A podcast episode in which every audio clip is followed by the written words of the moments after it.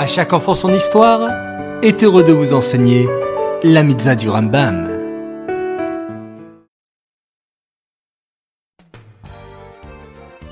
Bokertov les enfants, j'espère que vous allez bien, que vous êtes en pleine forme et que vous avez passé une belle nuit.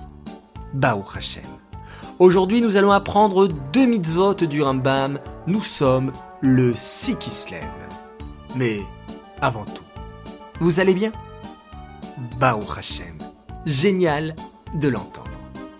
Alors la mitzvah négative numéro 150, c'est l'interdiction qui nous a été faite de manger le maaser sheni en cas d'impureté avant de l'avoir acheté, même à Yerushalayim, car la règle générale est qu'un maaser sheni devenu impur doit être racheté même à Yerushalayim. Et puis la mitzvah négative numéro 151, il est interdit à une personne en deuil de consommer le maaser sheni. Hier, nous avons expliqué comment il fallait prélever le maaser sheni. Aujourd'hui, nous allons expliquer quelles sont les conditions pour pouvoir manger le maaser sheni. Comme vous l'avez compris, le maaser sheni était une partie de la récolte ou de l'argent qu'il fallait consommer à Yerushalayim.